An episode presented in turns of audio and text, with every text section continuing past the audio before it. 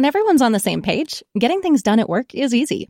Make a bigger impact at work with Grammarly. Grammarly is your secure AI writing partner that allows your team to make their point and move faster. You can even save time by going from spending hours editing drafts to just seconds. Join the 96% of Grammarly users that say it helps them craft more impactful writing. Sign up and download Grammarly for free at grammarly.com slash podcast. That's grammarly.com slash podcast. Easier said, done. State ascoltando SBS Italian.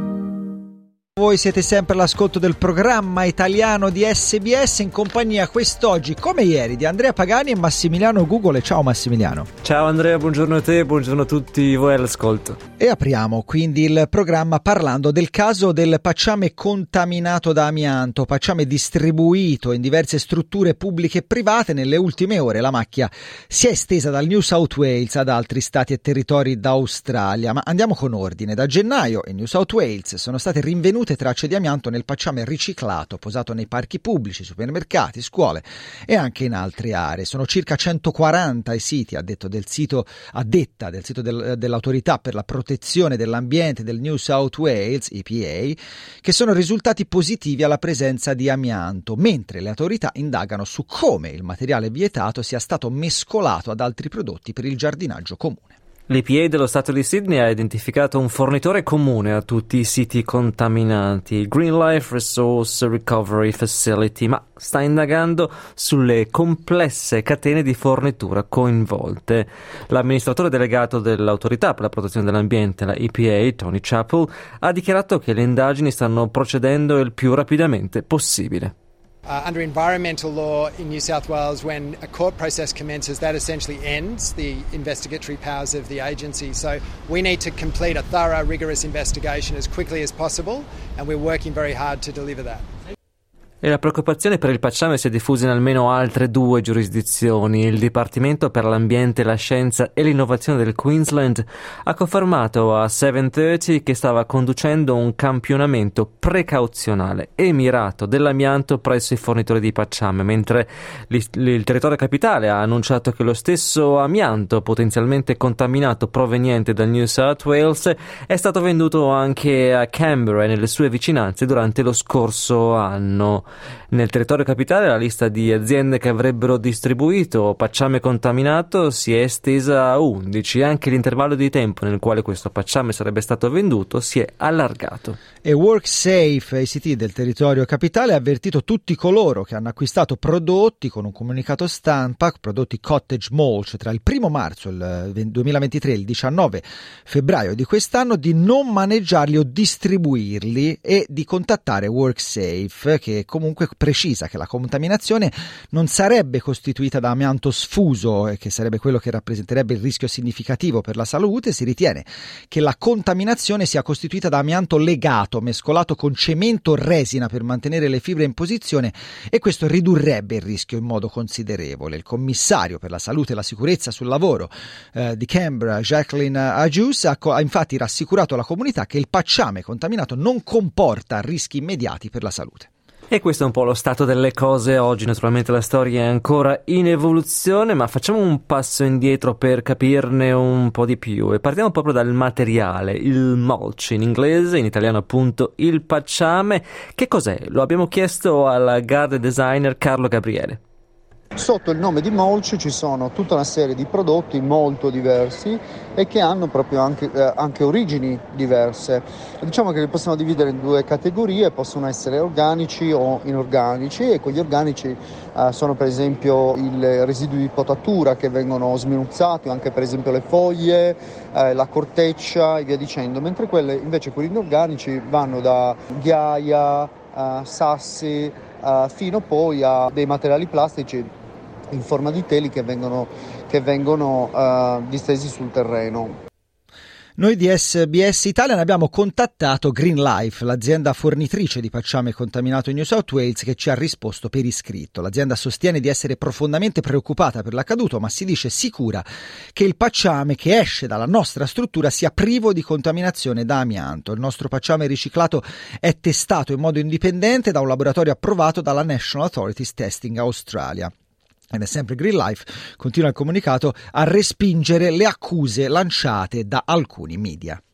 Sempre secondo l'azienda, le occasioni in cui questo pacciame viene maneggiato sono molteplici. Viene trasportato nei camion degli appaltatori, inviato a varie aziende di giardinaggio e vivai, consegnato ai cantieri e spostato in loco dalle imprese edili dagli appaltatori. Molti dei siti in cui viene consegnato il pacciame sono siti bonificati, ovvero siti in cui l'amianto è stato sepolto molti decenni fa.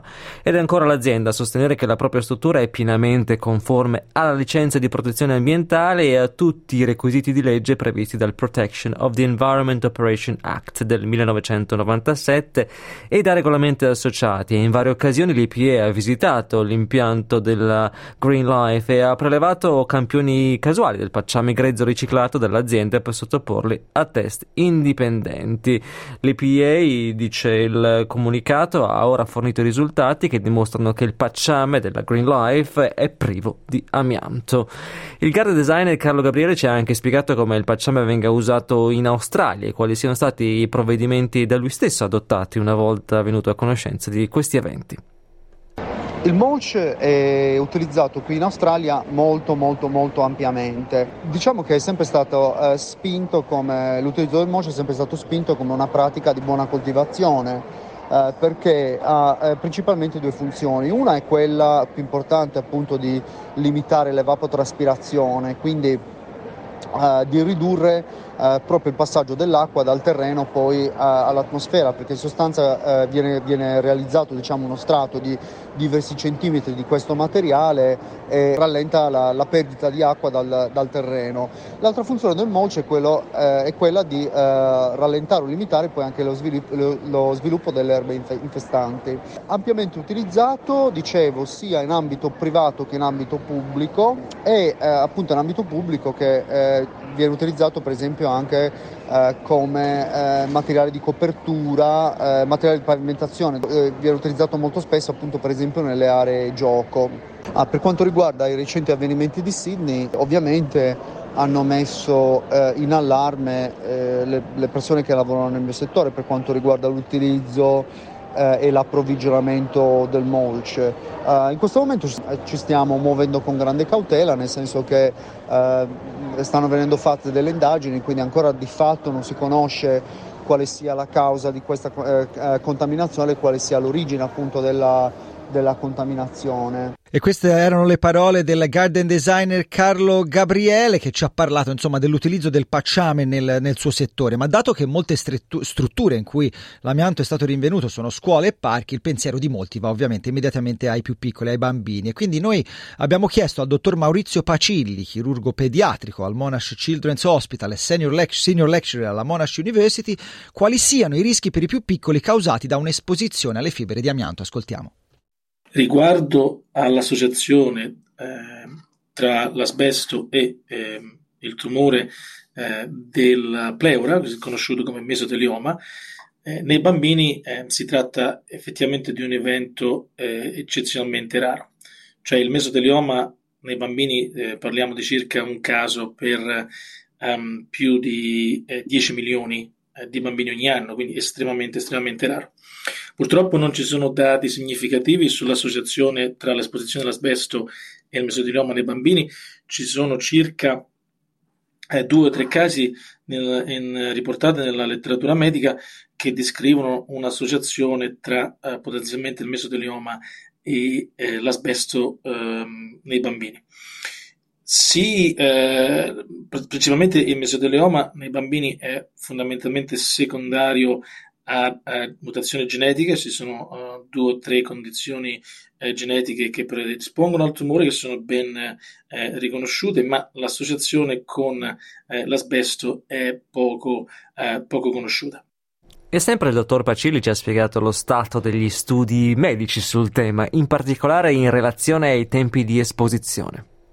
Un altro aspetto da considerare è il tempo eh, di latenza e la durata dell'esposizione cioè fondamentalmente comunque anche negli adulti dove l'associazione tra l'asbesto e il mesotelioma è ben eh, descritta, ci vogliono anni di esposizione all'asbesto per eh, avere degli effetti appunto. E questi pochi casi che sono disponibili nella letteratura scientifica riguardo ai bambini suggeriscono che un tempo eh, medio diciamo, tra l'esposizione e poi l'insorgenza del mesotelioma può essere di 7-10 anni, eh, ma non ci sono dati appunto sulla eh, durata poi dell'esposizione e eh, la relativa eh, insorgenza del tumore.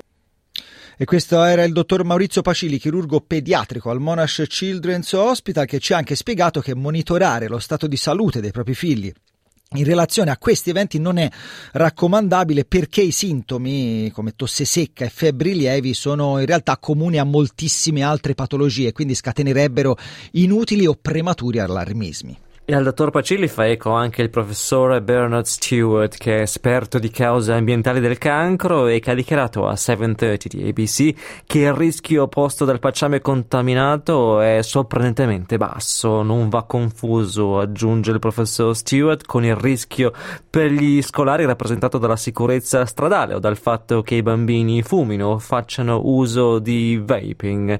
Infine, sempre il dottor Pacilli esorta tutti alla calma, a suo dire la cosa cosa migliore da fare. Io comunque vorrei rassicurare i genitori ed evitare l'allarmismo.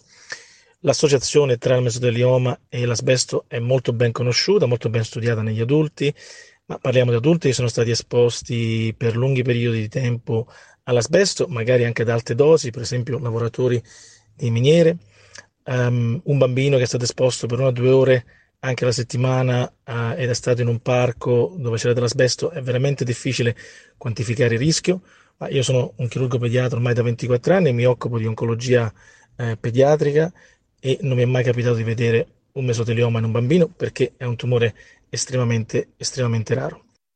Invita quindi tutti alla prudenza il dottor Maurizio Pacilli. Questo è un nostro approfondimento su questo caso del pacciame contaminato. Ovviamente vi terremo fa- informati sugli sviluppi della vicenda. Nel frattempo, questo nostro servizio al termine del programma di oggi sarà riascoltabile sul nostro sito sbs.com.au/italian.